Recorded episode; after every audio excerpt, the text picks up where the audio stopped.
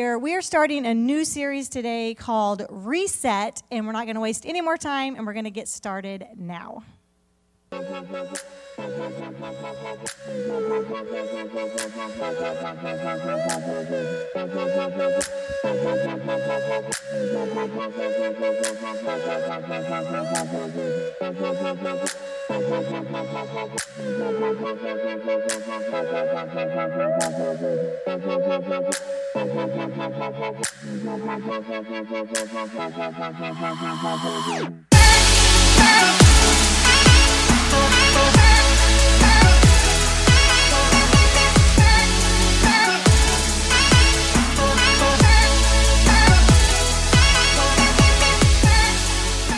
Well, good morning. How's everybody doing? So it's great to have everybody back in the building. How awesome is this? And those that are watching online, thanks for gathering online. We're excited to have you here. We are starting a brand new series today, Reset. And as you know, everything is different, everything has changed. Whether we wanted it to or not, things are adjusting. And uh, before I jump into the, the sermon, I want to kind of do a little bit of housekeeping. I do want to do a little pause, and I want us to pray just for a, a minute uh, with our country. Our country's in disunity right now. I mean, actually, I think we're actually more unified than we than we want to admit that we are, uh, because everybody is on the same page. As your pastor, I've given my life to the ministry of reconciliation, uh, reconciling people that are far from God to God, and so reconciliation is a, a big part of our ministry, uh, and also standing with people uh, that are far from God and far from one another and creating unity. And so, as your pastor, I want to say that my, my heart's saddened uh, by what's been happening here in the country in our last in the last few uh, last few weeks, actually. And I'm praying that God would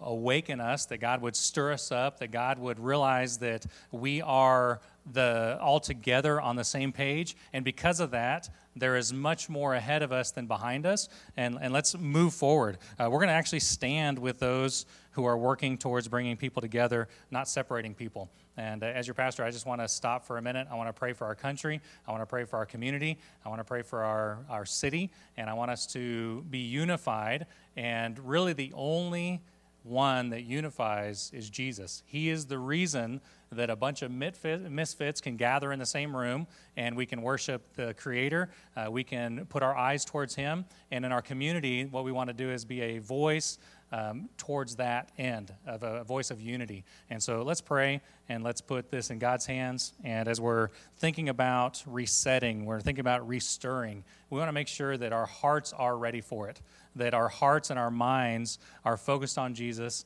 And let's leave the past behind and let's look to the future, okay? And as our church, we have a lot of work to do. We really do. As a, as a community of believers, we have a lot of work to do uh, in our world, in our community. And I think it starts right here and I think God can take us and God can make a difference not only around here, but around the country just with our unity. Jesus himself said that we will be known by our love for one another. And so let's pray to that end uh, this morning, and then we'll jump right in.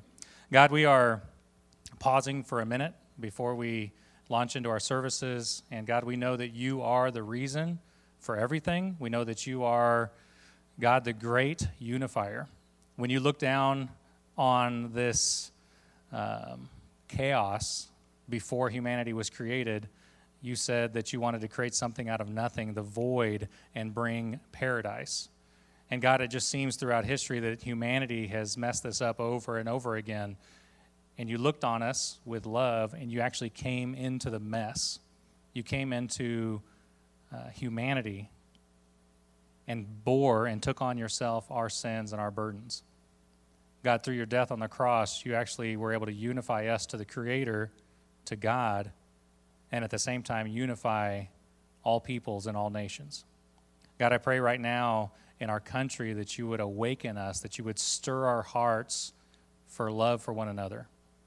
And that, God, we would see a movement like never before of your people gathering and embracing those around us despite our background differences, despite our birth differences, despite our cultural differences. God, you are the great unifier. We love you. We place this service in, in your hands. We place our community and our city in your hands. We place our country in your hands. In Jesus' name we pray. Amen. So, my question for you have you ever had to reset your computer?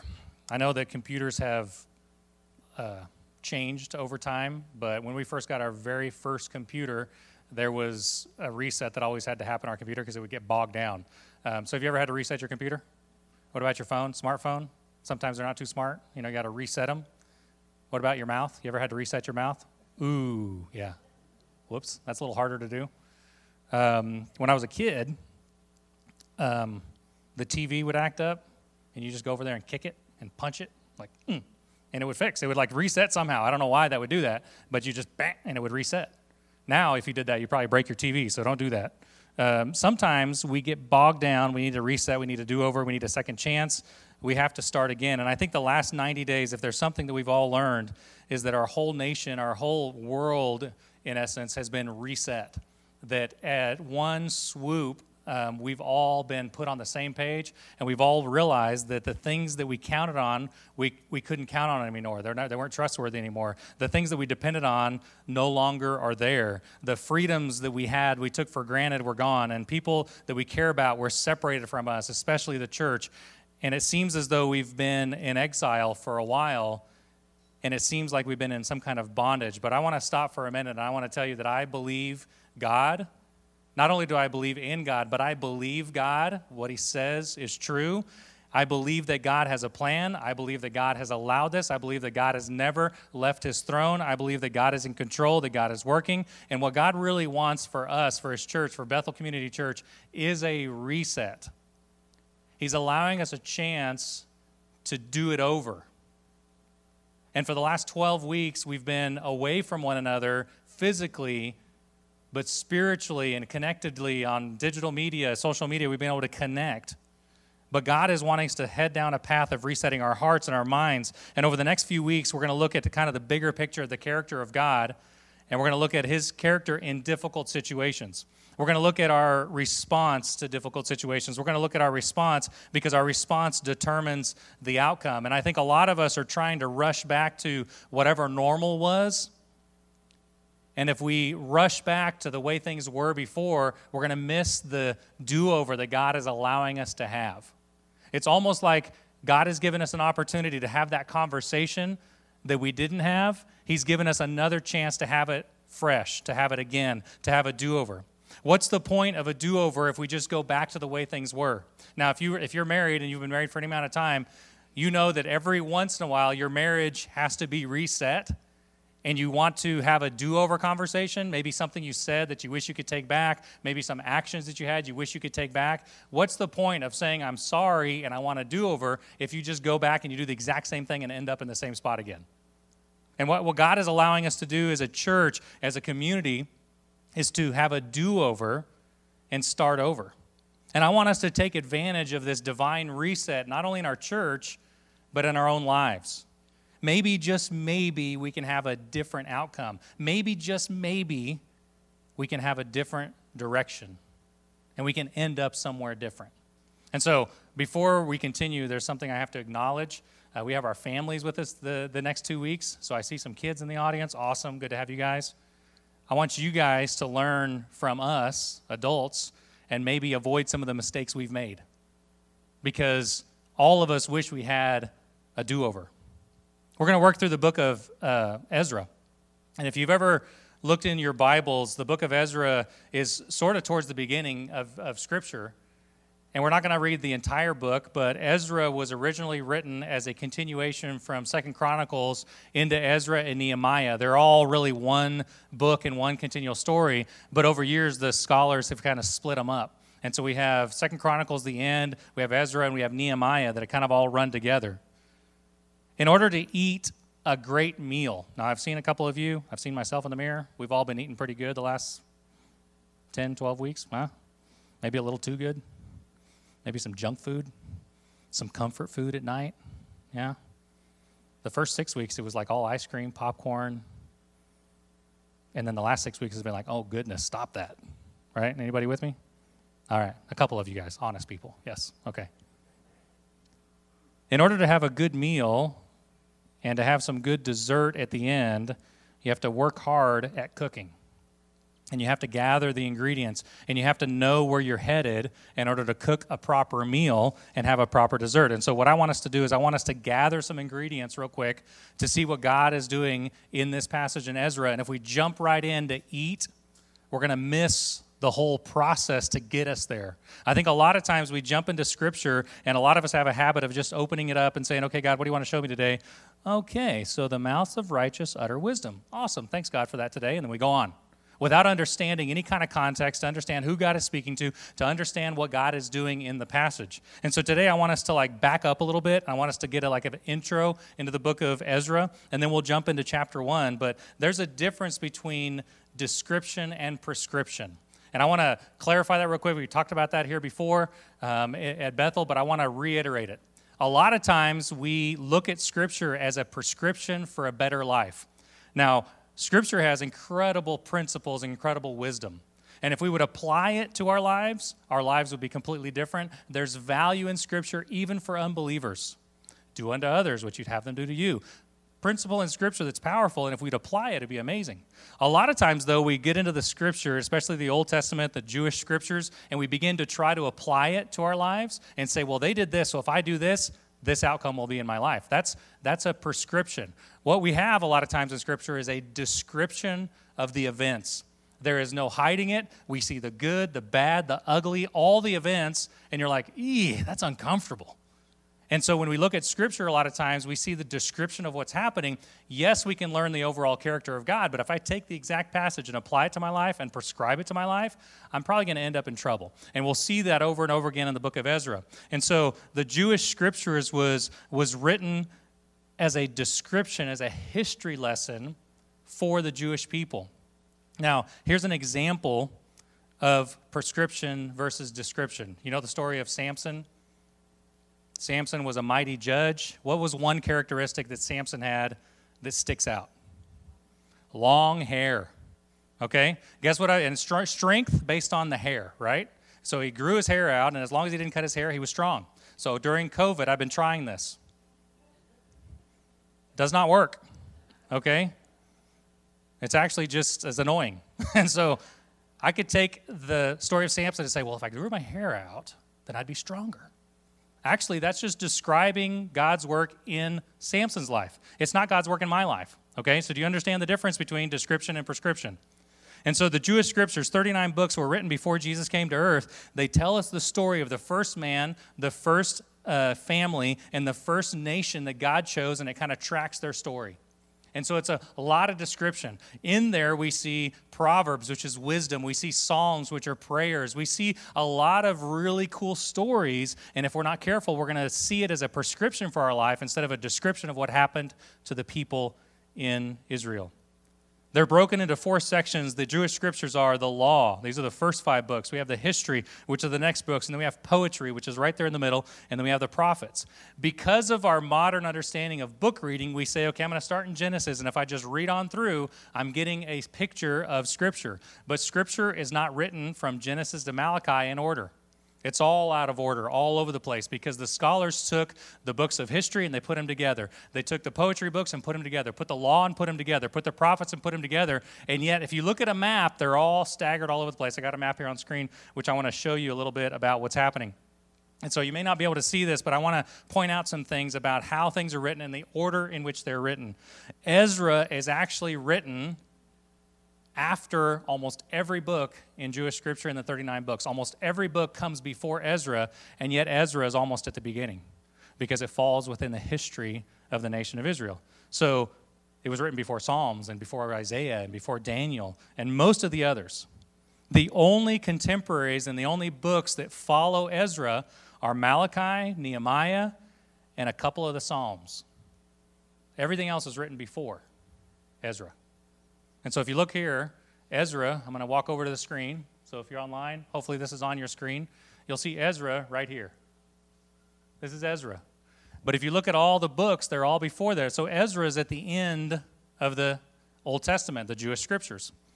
Why am I telling you this? Is because if we're not careful, we'll put Ezra in the order in which it's written in our in our in our Bibles, and we'll we will miss that all the prophecy and all the things that God promised and all the all the threats of God towards the nation of Israel, the correction, the discipline, we're going to think, "Oh, this is weird that all this happened after Ezra." Ezra is a book of exile and a book of return, a book of a do-over. That's what Ezra is. And it's because God was calling the people over and over again to worship Him, calling people over and over again to follow Him. And the people over and over again were disobeying God and walking away without worship, without service. And so we come to this part of the context of Ezra and we find the Israelites in captivity. They've been in captivity for almost 70 years. And it's because of their disobedience. God warned them over and over again. Jeremiah, the prophet, told the people of Israel of a coming invasion the power of Babylon was going to come and take people into captivity if there was not revival and awakening in Israel. He told the people that the enemy king, who he was and what he would do. He also told them how long the captivity would last 70 years, and this was foretold 200 years before. This is what's going to happen if you don't return to God. Here's the deal about Ezra is that God did not want the captivity of the Israelites to become their new normal.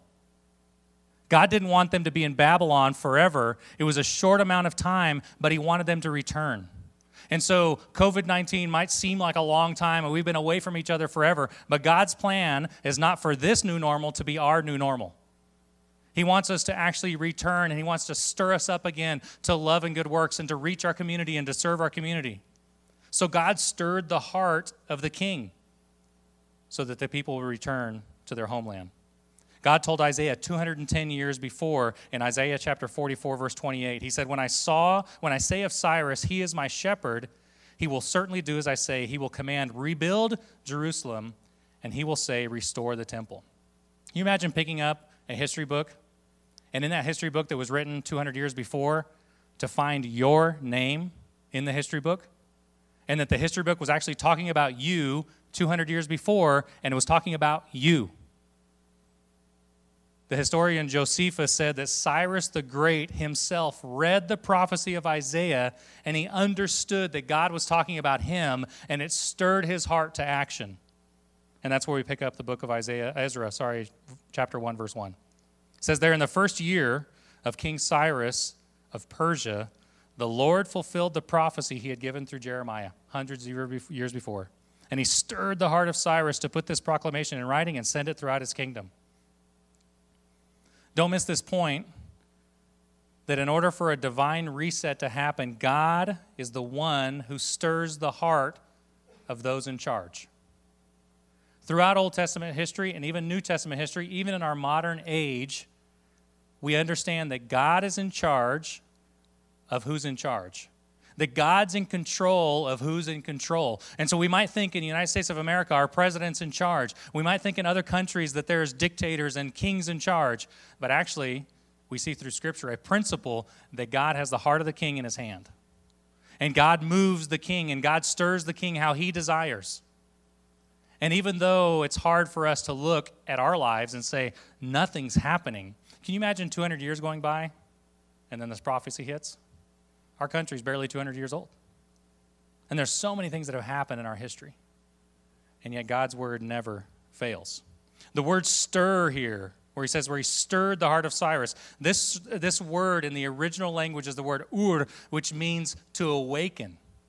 You know, we've been praying for awakening here at Bethel Community Church for months and months and months, that God would awaken us to the realities around us, that He would awaken us and stir us to realize that our world is dying without Jesus, that God would stir us. The clearest example in Jewish history, uh, scripture, sorry, is this song that we see of Deborah the judge in Judges chapter 5. It says, Wake up, Deborah, wake up, wake up, wake up, and sing a song. Arise, or wake up, Barak, lead your captives away, son of Abinoam. To awake or to stir is to literally rouse oneself, to incite oneself, to be excited, to be triumphant. Now, did everybody get a stir stick on your way in? I don't know if you did. If you get a stir stick, would you grab it? Why do we have stir sticks? Now, this is like a coffee thing, so if you don't drink coffee, sorry. Why do we have a stir stick? Kids, grab your stir sticks. I want you to grab your stir stick and poke your mom and dad with it. Just poke them. What did that do to mom and dad? It woke them up, right? Now, if someone's next to you falling asleep, just poke them with that stir stick. You just aroused them, you woke them, that you incited them, right? You stirred them up. What's the point of a stir stick? It's to take several ingredients and mix it up, right, into something new. And I believe that what God is doing in our country and in our own personal lives is God is stirring up us to do something. God is stirring up his people to make a difference. Over the last 90 days, we've all been wakened and stirred. We've been awakened to the fact that we don't control anything. We've been awakened to the frailty of humanity. We've been awakened or stirred with the brevity of life. We've been stir- stirred with the sanctity of life. We've been awakened to the spiritual needs of our community. We've been stirred to pray. We've been awakened to serve. We've been awakened to the spiritual battles around us. We've been stirred from our slumber to the value and the needs of the church. There are many people right now deciding on whether they'll ever come back, whether they'll ever go back to church because they didn't see the, the, the point. We've been without it for 12 weeks, so what's the point? And yet, God is going to stir up our hearts, He's going to stir up the community. And my question for you is what is God stirring in your heart? What has God shown you over the past three months? What is God awakening in you? What has God stirred in your hands, in your hearts, in your mind? Man, I barely got through half of my sermon and we're going to stop. Because I want to have a discussion with Pastor Ruben. And I want us to talk a little bit about what God is stirring in the hearts of the leaders. And I want us to talk a little bit about what God is stirring in your heart so that we at Bethel Community Church, with this second chance, this do over, we can take full advantage of it. Pastor Ruben, why don't you come out?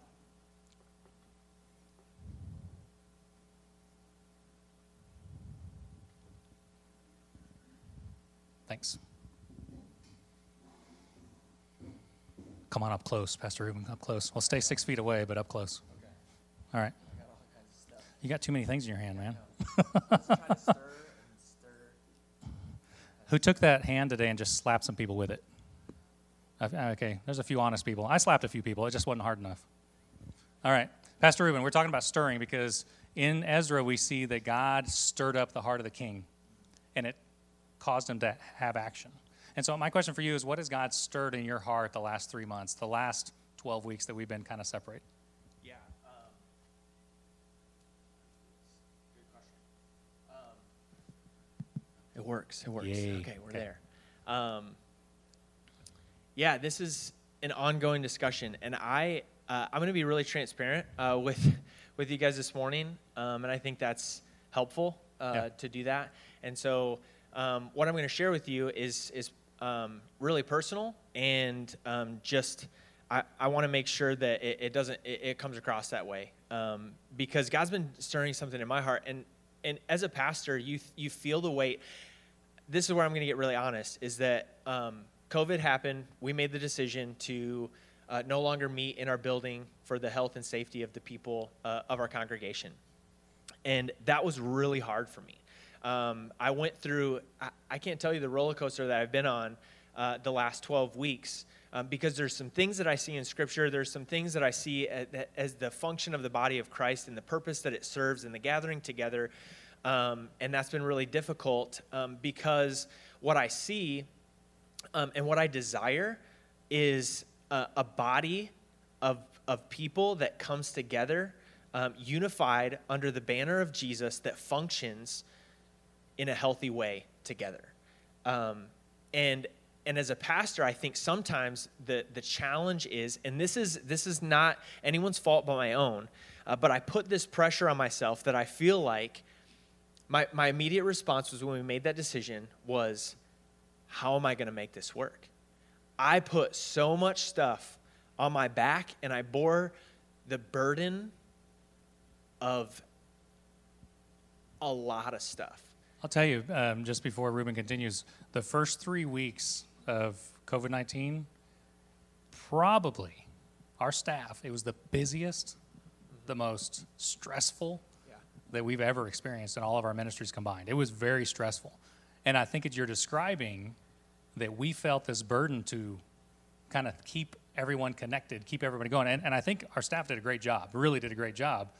The problem was you're describing that you were took the burden on yourself to make sure that the stirring was you, Yeah. not God. Yeah, and there's a lot of truth to that. And so as I as I processed through some of those things, um, I realized that, and I had some conversations with some good friends of mine. There was some some safe places where I went, um, and and had some really honest conversations. Um, and I realized, man, I in a lot of ways, I feel like the church is on me. The operations of it the, and, and, i mean i know we're in this together right? But like as, as pastors we can be guilty of feeling like i gotta make this thing run. I gotta we gotta do something to, to make this happen. And there was very little space those first couple days of like god's gonna have to do something. It was immediately like what, what can i do? And i became I, became really busy.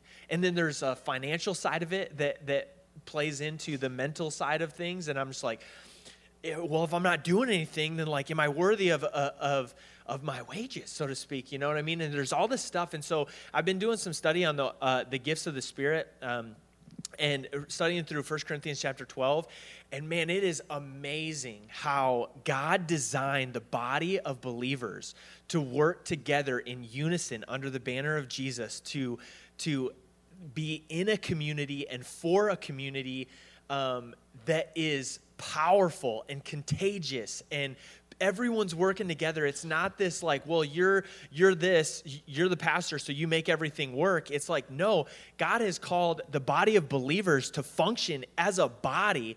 And and when and there's no less significance in um, in the big toe than there is the elbow or the head. Yeah they they serve different functions and they they uh, they they function very differently but when they operate together the body functions in a healthy way and i'm just like man that's like god's really doing something in in that regard in in my life and in my heart And I think what happens is that it, our, our, our view the last few months as pastors is that we feel pressure that there's been a few of us that have disconnected from the body and maybe they didn't ever feel like they were a part of it or never discovered their part in the body. Yeah. Because everyone needs to be a part, everybody's a part. And, and when I read through Ezra and I see how God stirred not only the king, and then he stirred the leaders, and then he stirred people back to come back to the temple, it, it really made me think okay, what's our community like? What's our community makeup? And there's something unique in Yukon, and I don't know if you know this, but the pastors in this community really love each other and get along great. Uh, there's pastors of all different kinds of churches, different denominations here in town that we love each other and we've been praying together. We've been lifting each other up. We've been trying to motivate one another to love and good works as pastors. And so, what I see God doing what God is stirring in my life is that all these different churches in Yukon, guess what they are? They're just a bunch of different classes in the same church. We're all functioning to serve God. And there's no one that's better. There's no one that's righter. There's that's the wrong word. More right than anyone else. And so there isn't. There, we're all on the same team. And there may, may be a church, my, my good friend Woody Burpo at Passion Church, that may be a church that God has put for a specific purpose. And then uh, my good friend Kyle over at um, Ta- Town and Country, God has put that church there for a specific function. And then, then uh, Bethel Community Church, God has put our church here for, for a specific fun- function. And then I've got a friend over at Good Fight, and uh, Pastor John Phipps, and God has put him here for a specific function in his church. But we're all in this together. And as a body of believers in Yukon, these churches have actually realized that we're part of something bigger that wants to serve our community in such a way that it's not about us, it's about Jesus. It's not about us, it's about others. And it's churches coming together, and some people call it the Big C church. I would just call it the family of God, put coming together with different functions and different gifting. And I think to your point, God has given all of us a place and a function within the body, and we need to find out what that is and do it to the best of our ability. Yeah, part of it's education too, because I didn't have some of these conversations growing up, and and Paul Paul says this in 1 Corinthians chapter 12. He says, "I don't want you to be ignorant of this." Yeah. And then he says later, it's not like it, there's this idea that it's not if you're gifted, but how you're gifted, right? And that that you you do have a gift and you do have a function, you do have a role in order to, for the body of Christ to come together and work in unison together to accomplish something for the cause of Jesus and to see a, you you mentioned the word reconciliation, Yeah. right? To see a city and a community reconciled to the love of Jesus requires not Ray and I to do everything. It requires a body of people, the family of God, who have been gifted for a purpose in a specific way by the Holy Spirit of God to accomplish something that Ray and I can never do on our own. That's right.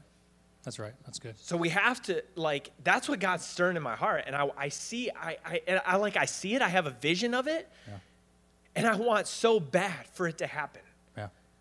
And I think the desire which God has stirred up in the last few weeks, He stirred it up in my heart. And I don't know if you can feel it. You guys are here this morning, uh, those that are watching online, but God is stirring something up. He's waking, He's awakening something in our spirit. It's not about these four walls, it's not about this building. The church has continued outside of this building, and this church will not be stopped because or lack of a building. Our community is far greater and far more in need than us to just come back into this building and huddle and forget about what's going on outside here. So the stirring is find your place and actually own it. Because you don't you don't benefit from your gift, the people around you benefit from your gift. Yeah. And that's really the bottom line. We need to pray. Uh, we're going to wrap up this morning. Pastor Ruben, thank you so much for your transparency. One last thing. Yes. I would say find your gift and celebrate your gift because it's God who gave it to you. That's right. You didn't earn it. I didn't earn it. I didn't earn my place here. God actually had a plan and a purpose, and it's because of God that I'm in in the place that I'm in. It's God who gave it to you. So learn your learn your place or learn your gift and celebrate your gift because it's God who gave it to you. Yeah, let's pray.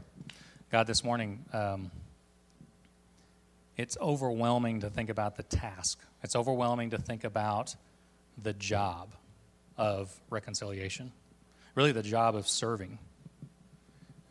We can, we can think that maybe someone's doing it wrong or someone's doing it right, but in the end, it's going to take you stirring it up in our hearts. And so we're begging and praying that you would stir us now, that you would wake us up that you'd use this divine reset so the Bethel Community Church can continue in this community to make a difference. This is your church. We give it to you. God, we've seen you do it before. We've seen you do it in other places. We've even seen you do it right here amongst us. And our prayer today is you just do it again. Do it again in our hearts, do it again in our minds, do it again in our spirits. And God, that we would learn where we fit and just lean in to our gifting. Jesus, we love you. We thank you.